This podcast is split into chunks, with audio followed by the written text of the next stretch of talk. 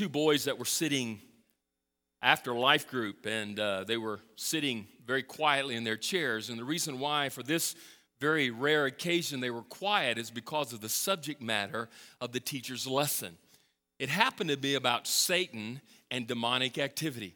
Now, as most teachers of children, she was a little bit concerned about how she might, you know, overemphasize certain things and maybe scare the heebie jeebies out of the children, but yet she didn't want to, you know, not do her due diligence on the text that was assigned to her on that Sunday morning as she was to teach the kids. So she did the best that she could, and probably more than likely, she went a little bit on the overkill side. You know what I'm saying? Maybe a little bit harder than maybe you never know how children are going to take it. And so these two boys were sitting in their chair very quietly reflecting upon the, the lesson the teacher had just delivered. And finally, one little boy broke the silence and he said, What do you think about all this Satan stuff? The other boy replied, Well, you know how believing in Santa Claus turned out, don't you? He said, No, how? Well, it's probably just your dad. Uh, yeah. All right, dads, I'm sorry, right off the bat. you know, the whole subject of Satan and demonic activity is a touchy subject. And sometimes I think there's certain opportunities where we sort of go a little bit overboard. And there's sometimes that we try to minimize the text and the subject because we don't want to go too far. And so we have a tendency, I think, to some, somewhere try to try to go one way or the other. We are creatures of extremism, aren't we?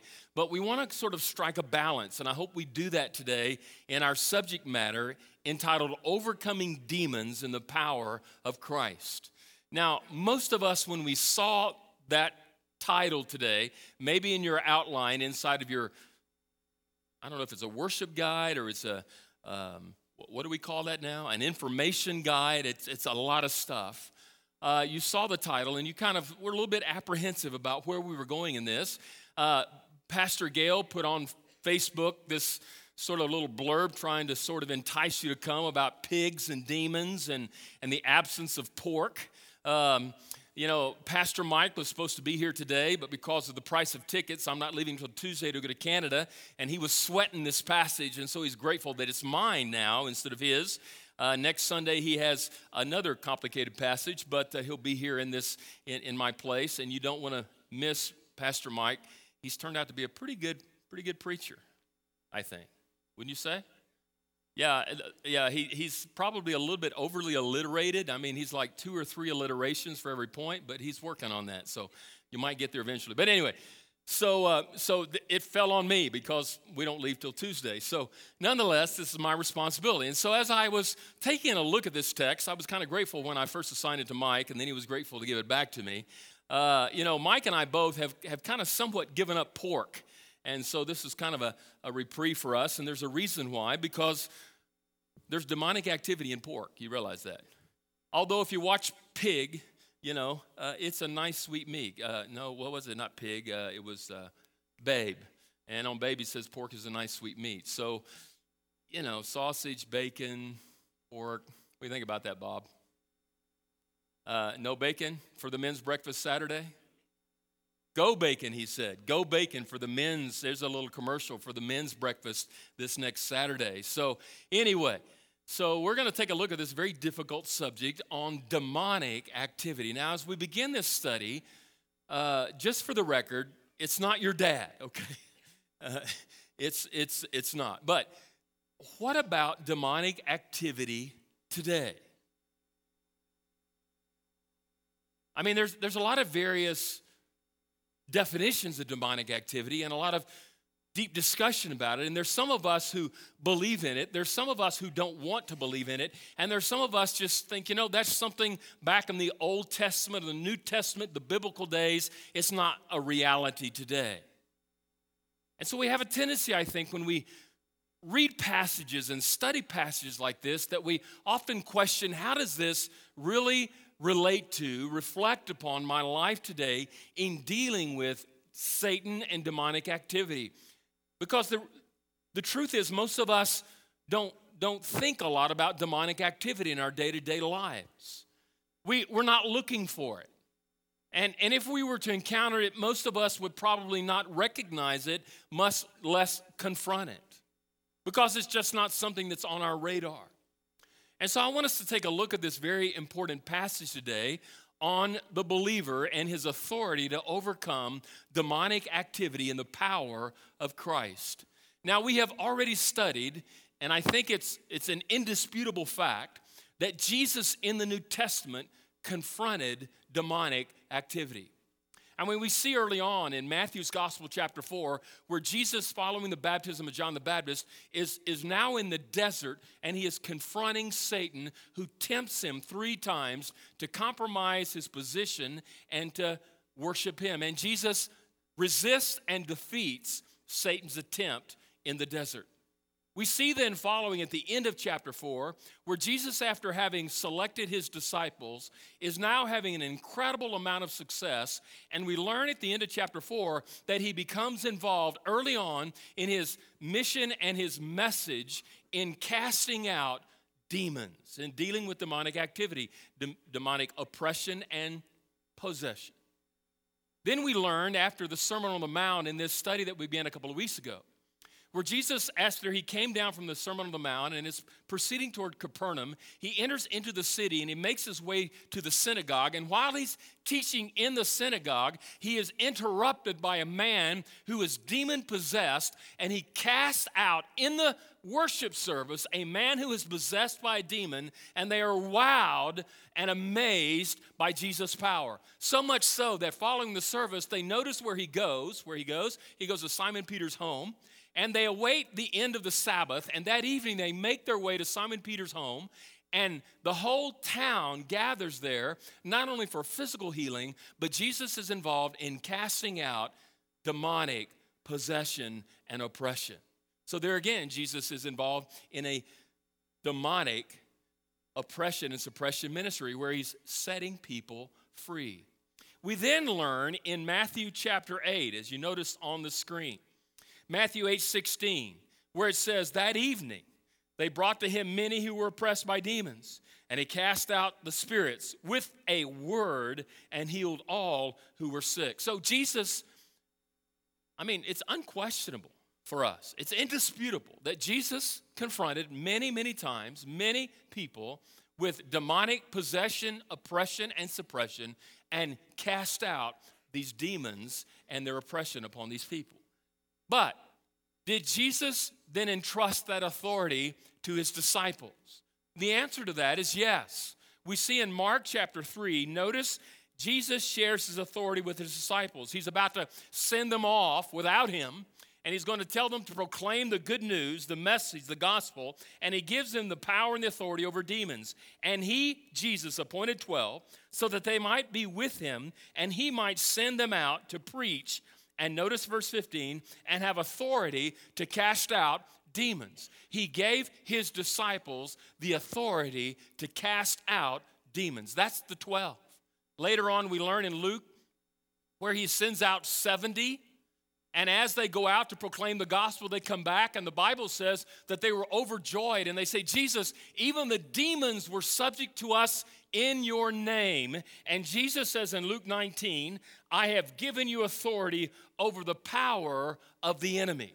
So Jesus had authority and power over Satan and demonic activity. He then bestows that upon his disciples, the 12. Then he gives it to the 70. And now the question is do we have that power? Do we have that ability today? The answer is yes. For demonic activity is just as prevalent today as it was in the day of Christ. The same Satan and the same demonic activity that exists in the Old Testament and the New Testament is still very much active and very prevalent in our society today. Now, we would probably say, okay, well, I can get that. It's in other countries, it's in, it's in other continents, but it's not in the US. I mean, we're highly educated, uh, highly intelligent people. We live in a, you know, a, a great society. We're not a third world country. So, is there demonic activity today in the US? What's the answer to that? Yes. Is there demonic activity in the state of Kansas? Is there demonic activity in the state of Oklahoma? Never mind, we're not going there. How about the city of Wichita? Would you say there's demonic activity here? Let me take it a step further. Is there demonic possession in the city of Wichita?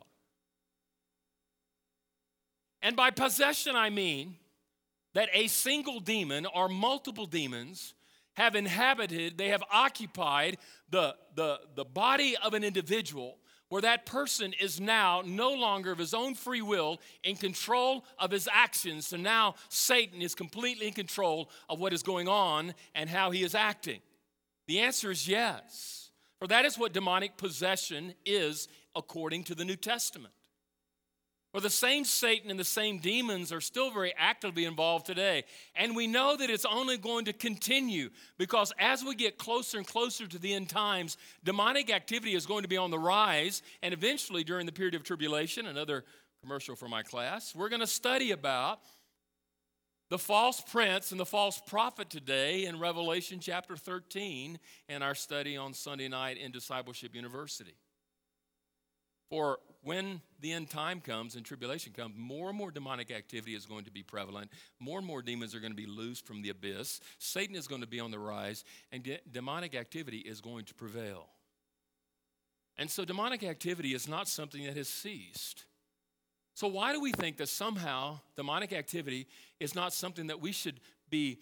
And I'm not saying we should go around looking at demonic activity in every bush and every you know, every shadow or, or everything, but I think it ought to be at least on our radar. We must be aware that Satan and demonic activity is coming against us personally as believers, and the testimony that we have.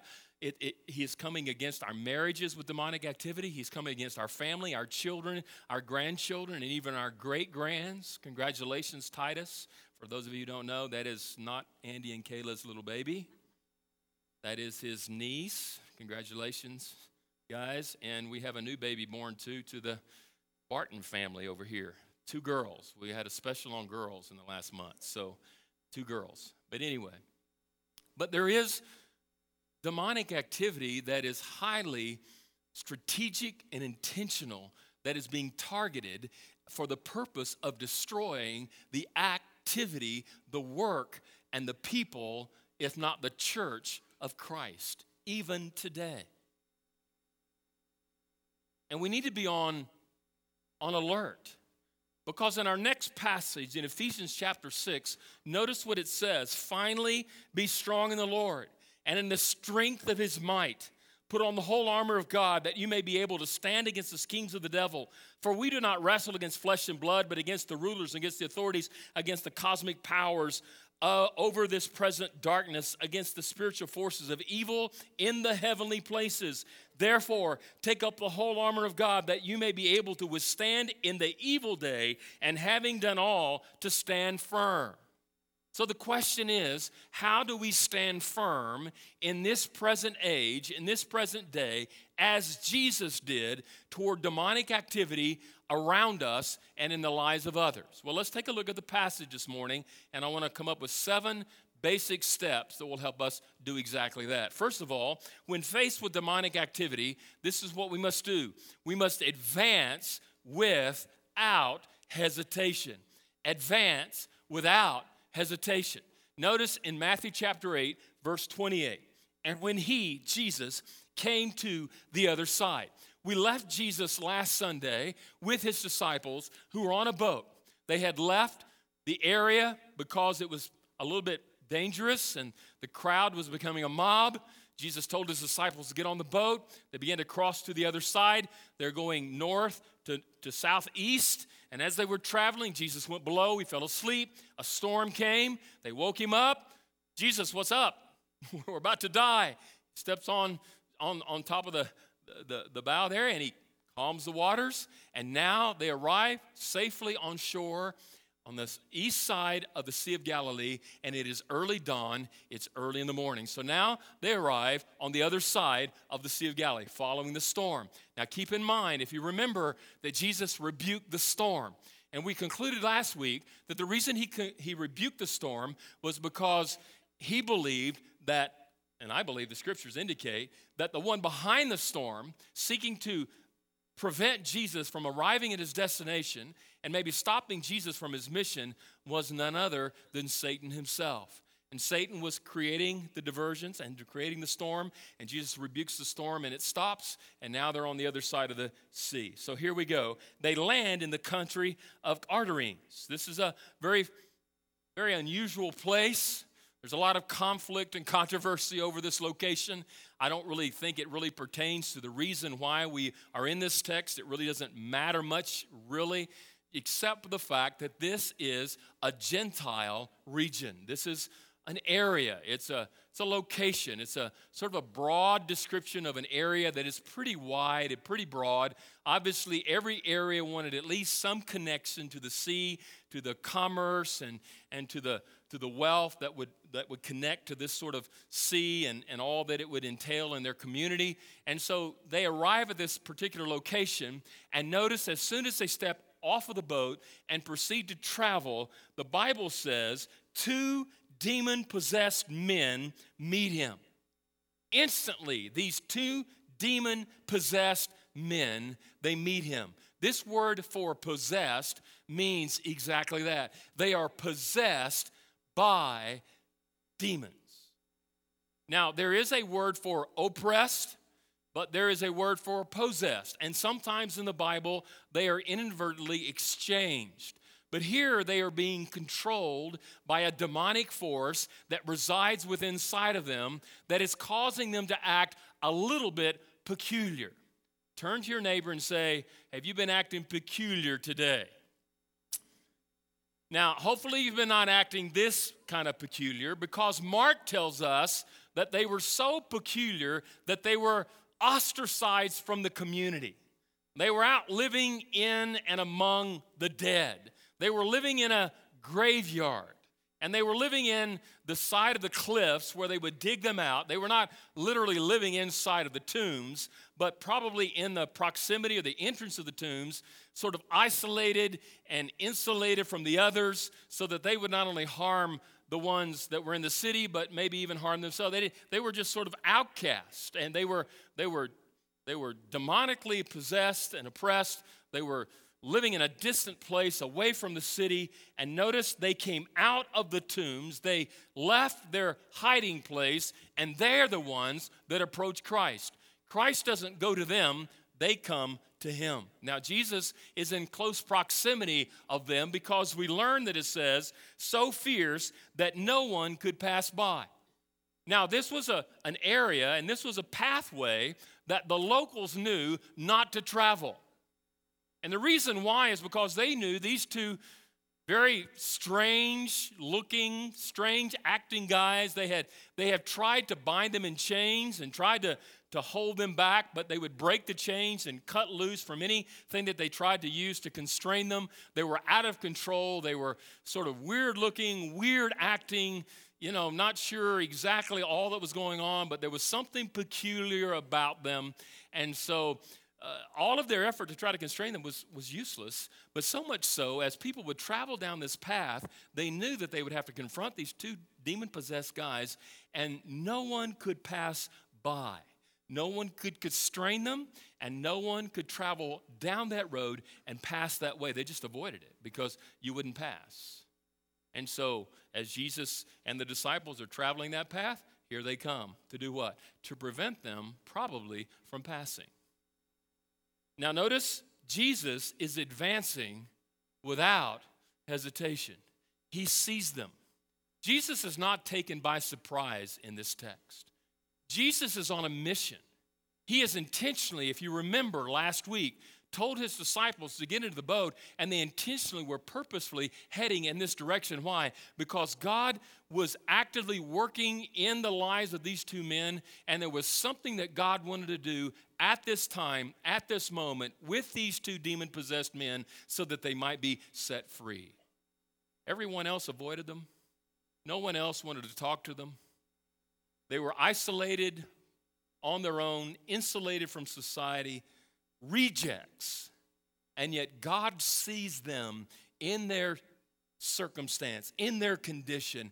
And Jesus is on a mission to redeem, to set free these two demon possessed men. And Jesus is unequivocally unafraid of approaching these two men because he knows that he is in the purpose and in the plan that God has for these two men. Whenever you're in the center of the will of God for your life, do not allow fear to override faith. Wherever God happens to send you, whatever He instructs you to say, wherever He wants you to go, whatever He wants you to become, don't be afraid. For too often, I think our hesitation is reflected upon the fear that we have because we're afraid to go with God, because we see what is there and we imagine all kinds of things, as we saw last week, that are not based on reality. They're based upon some sort of imagined presupposition of how things are going to turn out. But here we see Jesus is advancing without hesitation. He has no fear. He's going straight for the plan and the intent that God has for his life. Number two, we need to approach with conviction. There's a, there's a basic aspect of approaching with the right kind of conviction. I want you to notice in this text that these two guys put up an argument. And they are testing the conviction, I think, of Christ. I imagine that. Questioning Jesus about what he's about to do. And before we even read the text, I want you to think about how many times have you, maybe afraid of what Christ may about to do in your life, or may, maybe what God is wanting to do in your life, you've questioned him like, really, God? And you've put up a bunch of arguments, you know, to sort of test the conviction of God as to do you really want to make this happen? Notice how they test the conviction of Christ. Verse 29 And behold, they cried out. Now, as they confront Jesus, and behold, that means something spectacular is about to happen. If not just two demon possessed coming by looking really weird and all freaked out, and if that's not a behold enough as it is, behold, notice what happens. They cry out. That word cry out is a word that seems to indicate that they were screaming, they were squeaking. And, and I'm going to sort of read what they have said in, in kind of maybe the kind of voice in which they used. Notice what they say to Christ What have you to do with us, O Son of God? Have you become here to torment us before our time? Pretty scary, isn't it? Just be glad you don't have to go home with me today. That's something similar, maybe a little higher pitched. It was a somewhat like that, but it was an audible speech where words were being used, where words were being understood, and they addressed Jesus. And notice in this address, they realize that they have nothing in common with Jesus. They say, What have you to do with us? In other words, we have nothing in common. And I want you to realize that you have nothing in common with Satan or his demons. There is no common ground. There is no place where you can say, Look, we're gonna, we're gonna agree here and we're gonna be on common ground. There's no common ground with Satan. There isn't. He's out for your destruction.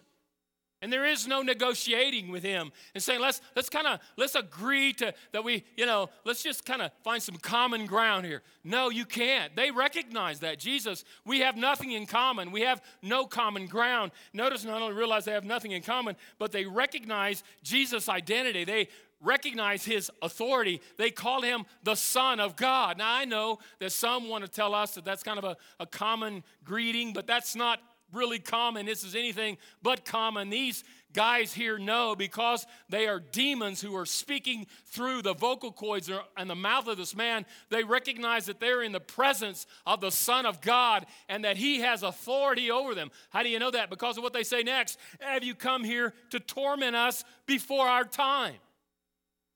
They're, they're putting up an argument. This is not time for us to be tormented. Well, why are you here? We have no common ground. I find it interesting that the demons themselves recognize that there's going to be a time for judgment. And that judgment is coming. And they are aware of it. And they recognize that. And they know that when judgment comes, they are going to be sent into a place of eternal torment. And that word torment means pain, it means agony in a place prepared for those who are evil, meaning hell. Demons know that their ultimate destination is to spend eternity in hell. And yet, we have a church today. We have a church today who have forgotten and have lost the reality of hell. Hell is a real place where real demons will reside for eternity at some point. Satan, too, will be cast in the eternal abyss, and so will those who have not placed their faith and trust in Jesus, who have not received forgiveness of sin. That should create a sense of urgency in our heart to take the good news, the gospel of Christ, to a lost world to prevent the demonic activity from robbing people from the eternal destiny through faith in Jesus. Hell is a real place, and demons know that one day they will be sent to hell. And hell is not a happy place, it is a place of torment, it's a place of agony, it is a place of pain. And they're putting up an argument here Jesus, I want to test your convictions. Are you sure this is the time that you want to exercise your authority? I mean, when you think about Adam and Eve in the Garden of Eden, what happened there? Satan tested Eve's convictions about what God had said, right? When Jesus was in the desert and he had that encounter with Satan, Satan tested his convictions about God and the truths of the Word of God. And that's exactly, I believe, what the enemy is doing here through the vocal cords of this man. These demons are testing the convictions of Christ. And I'm convinced Satan will test your convictions as well. When he does, we should hold true to our convictions and not compromise. Number three, we must apply an uncompromising faith.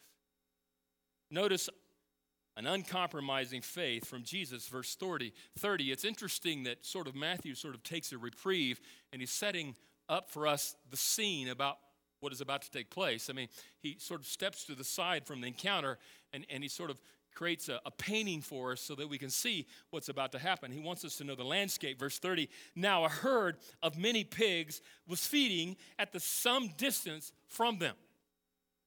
And at first you're, oh, what does this have to do with anything? You're going you're gonna learn in a minute. But all of a sudden he says, hey, at a distance, there was, there was some, not sheep herders, pig herders, I guess. And they were tending to some pigs. Some commentators believe there were about 2,000 of them. Not sure that's the exact amount, but there were many of them. And they were at some distance. Now we know that, that this distance is at a safe distance because there's no way in the world that these guys are going to come anywhere close to this location where these two guys can come down from the tombs and confront them. So they're at a safe distance, but they're at a distance where they can see and maybe hear what's going on. They're going to know what happens when their pigs jump into the water and drown, and so they're close enough to be safe, but they're close enough to hear and to see what's going on. So they're at a distance from Jesus and this encounter. Verse 31. Now he goes on with what happens. And the demons then began to beg. The demons began to implore. The, be- the demons began to, to, to plead with Jesus, saying, If you cast us out, send us away into the herd of pigs. I don't know if you caught that word or not. I did the word if. That, that's a large two letter word in the English vocabulary, if. That implies a condition in this text. If you cast us out, send us away into the herd of pigs. It implies maybe, just maybe, we can find a solution. Just maybe there's, there's an alternative. Just maybe we can seek a resolution. Now, we've already sort of dealt with that, but here we go again. They're trying to find room to compromise. They're trying to find a negotiation between them and Jesus. They know what's about to come, so they're imploring, they're pleading, and they're begging, and they're asking, well, okay, if you're, if, if, if, there's a condition, if, you might not, but if, we're, we're questioning your power, we're questioning your authority, and we're questioning what you're about to do. So if it's your will, then, then maybe if you're gonna just, just, so I ask you, in dealing with Satan, is there room for compromise? Is there, is there room for us to, to negotiate with him? And often he, he pleads, he begs, he implores. And, and he, he takes not the seat now of the aggressor, but he takes the seat of the victim here. You see what he's saying? He, he, the demons now are not the aggressors, they're, they're playing the role of the victim. Oh, please, don't, don't hurt me. Don't, don't do this to me. I don't deserve this. I don't don't cast me out. Don't don't reject me. Just just let me coexist with you. Let me let me try to yeah. See? Jesus is not gonna he's not gonna yield. And neither should you. You, you must have an unyielding faith in confronting Satan and his demonic activity and not find a place for compromise. For next, we see we must, end that negotiation with him, we need to anticipate that there's going to be some sort of resistance. There's going to be some resistance. Satan and his demons don't go without a fight, they don't go easily. There's going to be a, an arm wrestling. Because we wrestle not, right? Now, what he says, we wrestle not. And I know some of you make fun of the way I say wrestle. I'm sorry, I'm from Texas. We wrestle, okay? And, and there's going to be some struggle. There's going to be some wrestling. Now, it's not the kind that I used to do with my kids, that it's for fun, but eventually somebody got hurt, and that's when mom came in and broke it up. But but it's the kind of wrestling that it's not a fun, it, it's, a, it's an all out battle because Satan is not going to let go of the person or the territory or the area that he has possession of without a fight. He's going to give it all he's got. Notice in Mark chapter 5, we're going to jump to the to the narrative in Mark 5. Mark is the largest narrative of Matthew's and Luke's. There's three times Matthew, Luke, and Mark where we have this narrative recorded. Mark has 20 verses of what happens here. Matthew is the shortest, and Luke is somewhere in the middle. He's the doctor. So, uh, but but Matthew's the shortest. He gets straight into it and straight out of it. But but Mark, I like him. He's a little more verbose. I don't know why I would like him more, but he's a little more verbose. And he says in verse eight. Notice he says about this narrative. For he was saying to him, he Jesus was saying to the man who was demon possessed, actually speaking to the demons, come out of a man, you unclean spirit. Now this this, this comment that Jesus is making is in the imperfect tense. And what that says to us is that Jesus was repeatedly saying the same thing for the demon to come out. But the demon was not coming out. It wasn't that Christ didn't have the power to expel or to exorcise the demon. It was the demon was not going down without a fight. He is putting up a fight against the Son of God. And if he puts up a fight against the Son of God, you better be believing that he will put up a fight against you. He will. And there's a battle going on. Jesus finally interrupts the battle and he asks the demons, he asks the man, What is your name? Now, the reason he asks his name is because he knows that the demon's name will reveal his nature. But not only that, he's wanting a confession from the man and the demons. And they respond to him. My name is, notice this, Legion. How many demons are in this man? A legion is 6,000 Roman soldiers. Now, are there 6,000 demons occupying this man's body? I tell you no. How do you know that? Because Satan is a liar and the demons are liars. And they always present themselves stronger than what they really are. Let me say that again. They always present themselves stronger and mightier or more than they really are.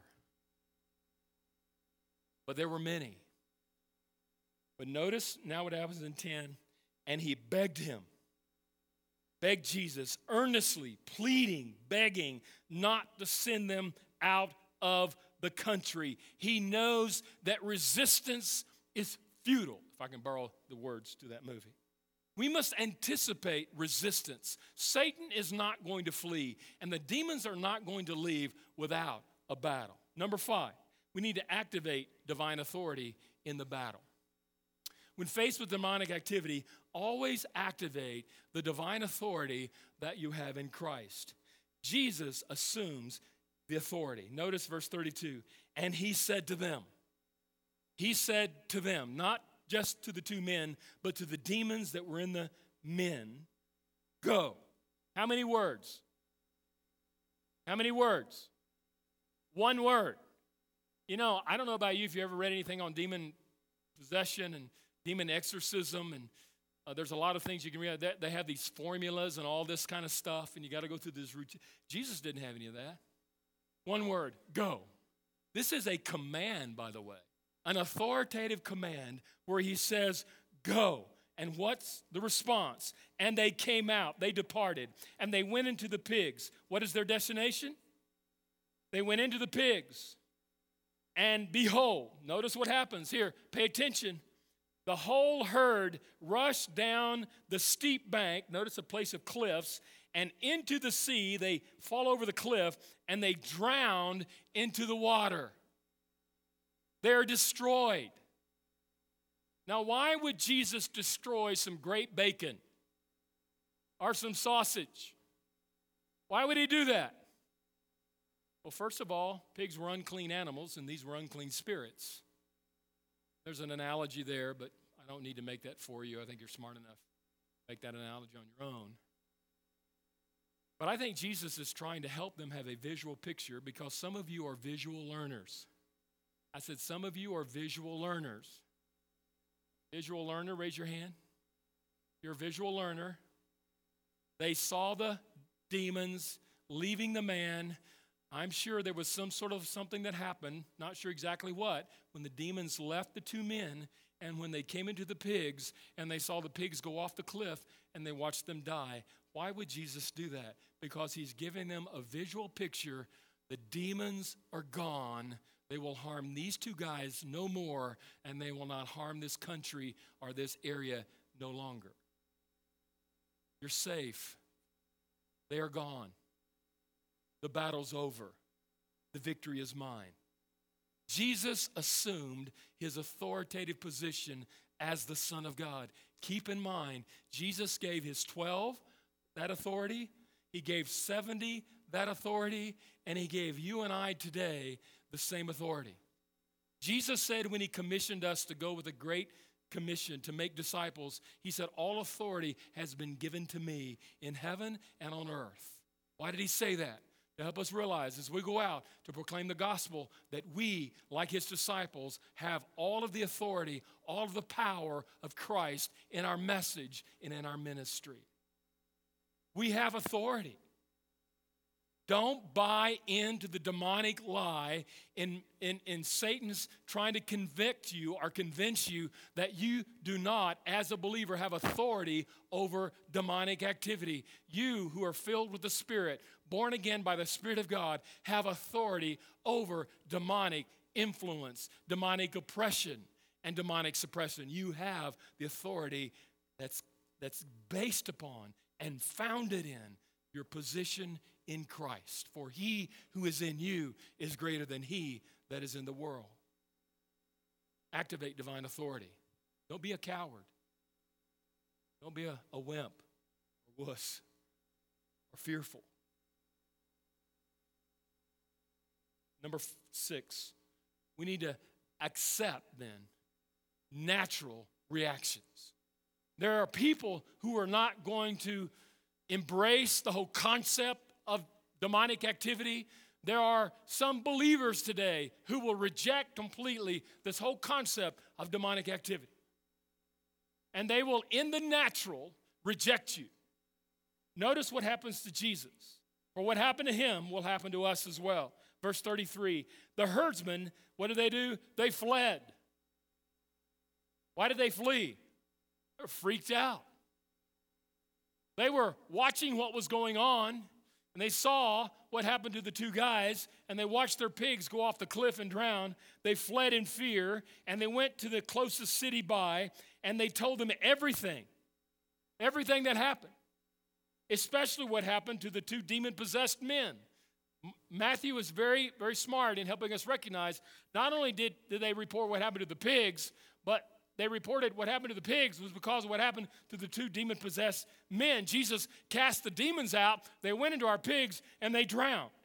Now, notice, they leave their city out to where Jesus is to find the truth. And behold, all the city came out to meet Jesus. They wanted to meet this guy. They've been living with these two demon possessed guys on that pathway for quite some time. The whole townspeople are afraid and they're fearful of them. They know how wacky and how crazy they are. They themselves have tried to constrain them and prevent them from inflicting fear and havoc on their community without any success. And now Jesus steps in with one word go, and it's over. And so they want to come out and investigate. They want to find the truth for themselves. And when they do, notice they saw him, they begged him to leave their region. When they saw what? Not the dead pigs, when they saw Jesus. They saw Jesus. When they saw Jesus, they decided that he needed to leave the region. One commentator said this, and I, I like sort of one of the conclusions that he had in regard to this. He said there, will, there, there are some people who will stop at nothing to prevent the activity of God from happening in their midst. They don't want an activity of God. They would rather not have Jesus than to have a supernatural activity because they like things the way they are. Don't mess with my life, God. I like it just the way it is. Don't, don't mess with my family. I like things just the way they are. Don't mess with my church. I like things just where they are. But you know, when Jesus invades our lives and he brings this incredible transformation, he changes every aspect about us. And our lives are never the same. And these people did not want Christ in their region and they asked him to leave. We don't want your activity here. We don't want your presence here. We don't want your power here. We don't want God's plan actively working here. We, we like things just the way they are. They weren't even, I don't think, that concerned about the cost of losing the livestock that now is dead in the water. And so we must accept that there are going to be natural reactions of rejection to the activity of God. God brings miraculous transformation. But lastly, we need to then authenticate God's activity. Let's close with this thought. Jesus is wanting to authenticate this miraculous activity because you take a look at what's about to happen in verse 18. Back now to Mark 5. Matthew skips this part, but I, I just couldn't skip this because this is, this is incredible what Mark records what happens after the miracle. Notice in verse 18, as he was getting into the boat, Jesus, he complies. He's not pushy. He's not pushy. Man, if you don't want him, he's, he'll, he'll, let you, he'll leave you alone. You reject him, he'll leave you alone. You resist him, he'll leave you alone. If you say, God, not interested, he'll say, okay. There will come a time you will want my activity, but all right. And so he's about to get into the boat. He's, he's complying with their request. We don't want you here. But the man who had been possessed with demons, the guy who's been freed, who's been transformed, who's been liberated, begged him that he might be with him. He didn't want Jesus to leave. He wanted to hang out with Jesus, but more than that, he wanted not just the presence of Christ to be with him, but he wanted to be a disciple of Christ. He wanted to be a, a follower of Jesus. He wanted to become one of the 12. I mean, they've been set free and now they want to follow Jesus. Their lives have been transformed. Don't leave. I want more. I want to be more. I want to become more. But Jesus says, notice their passion was to follow Christ, but notice he has a purpose and he did not permit him. No, can't let you come. I imagine that's probably disappointing. You think? Probably disappointing for these two guys. No, you can't come. But he says to them, Go to your friends and tell them how much the Lord has done for you and how he has had mercy on you. What's the purpose? Jesus saying, These people are rejecting me and I'm going to comply with their, their request, but I need a witness here. I need a testimony. I need someone who will proclaim the good news, the gospel of a transformed life. I need somebody who will go. That's his mission. Go. I want somebody to tell. Tell what? Tell the message of the gospel. And I want somebody to be not on just a mission with a message, but here's the means the means is by grace through faith in that it is not of yourselves, but it is the gift of God. These men did not deserve it, but because of the mercy and the grace of God, God transformed their lives. He set them free, and now they have been given a mission, they've been given a message, and the means by which they are saved. Notice he says, How he has mercy on you, and the same way he had mercy on them, God will have mercy on those who hear and who receive your message. Now, notice then their obedience their practice of the Great Commission. And he went away, began to proclaim in Decapolis how much Jesus had done for him, and everyone marveled. What did he do? He went back to his hometown and he proclaimed the good news of Christ. He told everyone how much the Lord had done for him. How long has it been since you've told somebody what the Lord's done for you? How long has it been since you have told somebody how much the Lord has done for you? Well, they hadn't done a whole lot for me lately. Really? How much has He done for you? What is your testimony? How far have you come? What were you once like, and now what are you today? Because of what? Because of the mercy and the grace of God bestowed upon you through the sacrificial atoning death of Christ on the cross, where he took upon himself your sin against God and died in your place. And one day, while you were minding your own business, he reached down in the pits of your depravity and redeemed you unto himself through faith in that redemptive work. And he set you free from the shackles of sin, from the enslavement to Satan, and from all the oppression of the enemy. And now you have been set free. You have been transformed by that mercy and by that grace of God. And if God never did a single thing for you from that moment on, it is enough. If He's not done anything beyond that point in your life, He has done all that is necessary. And you've got more than enough to proclaim, to declare, and to tell others what God has done for you. So, as we close, here's the question The only way you and I can overcome the demons is in the power of Christ. For I am convinced that in this church there will be, for there has been, demonic activity. Guarantee it. Satan's not content and he's not happy to let this church go out and have a a declaration, a proclamation, a testimony, an influence, a ministry, not only in this community, but in the world. And he's actively working against us as a church family and a community of faith. And we together must come together to, to confront and to oppose and to defeat the demonic activity of Satan. For what he wants to do with this church is to destroy it the way he destroyed the pigs, because that is his ultimate objective. And his demonic activity is total annihilation, complete destruction. There is no negotiation, there is no common ground, there is no peace agreement with the devil and his demons. It's all out war. Not only after the church, but he's after your family members. He's after your marriage. He's after you individually. Because he doesn't want you and the testimony of what God has done through Christ in you to affect this community. And if he can keep you silent, he will do it. You know how he does it? Sin.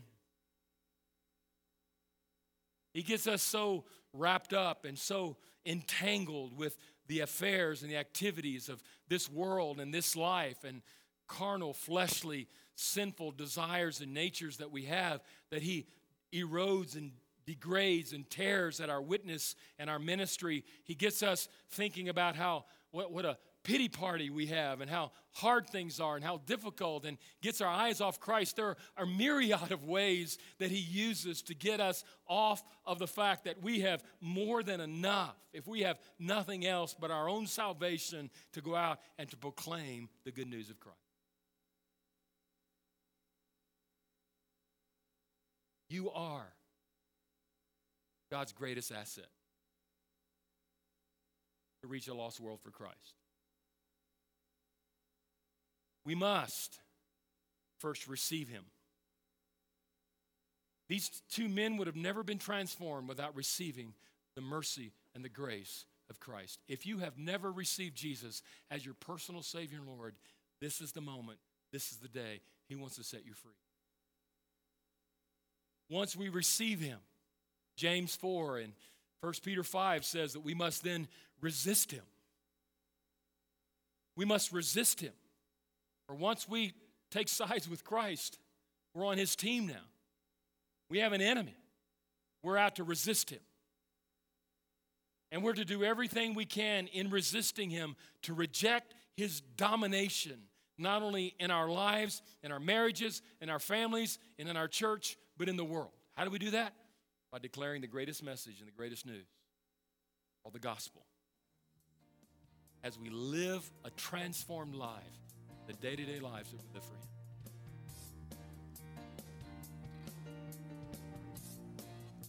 There's a fight. You're in the battle. I urge you, encourage you. Join the team. Get on board. Let's resist, reject. Let's remember that in Christ we have the authority set people free. Gospel, power, our testimony,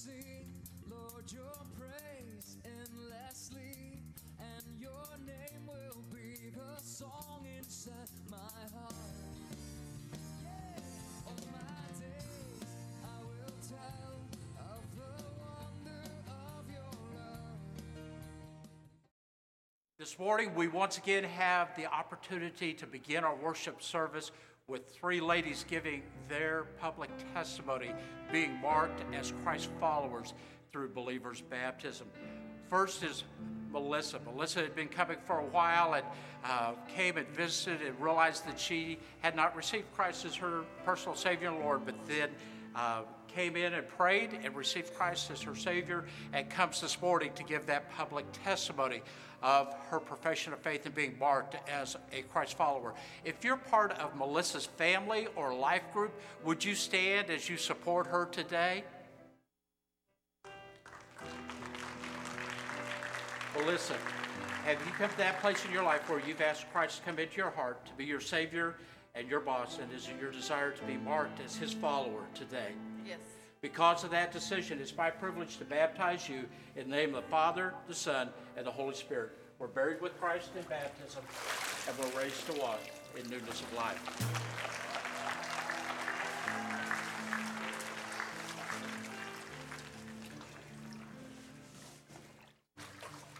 You know, as God begins to work in a family, He takes those seeds planted and He uses them to bring others to the kingdom as well. This is Lydia, and uh, this is Melissa's daughter.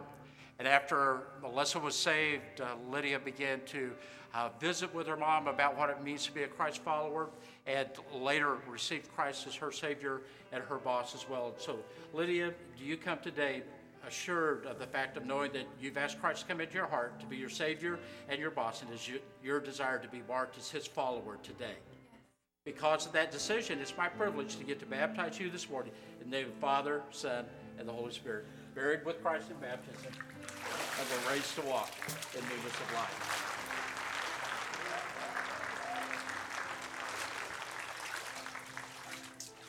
And this is Lupe that comes this morning. Uh, after attending her DU class last Sunday night, she realized that she needed to be connected officially to the membership here at Immanuel Baptist Church. Said that she'd accepted Jesus as her Lord and Savior time past, uh, but wanted to join the fellowship here at our church. Is there any friends or family or members of her life group that are here this morning that could stand? Lupe, have you received Jesus as your personal Lord and Savior? Yes, and you desire to be marked as His believer today? Then I now baptize you in the name of the Father, Son, and Holy Spirit, buried with Christ in baptism, raised to walk in the newness of life.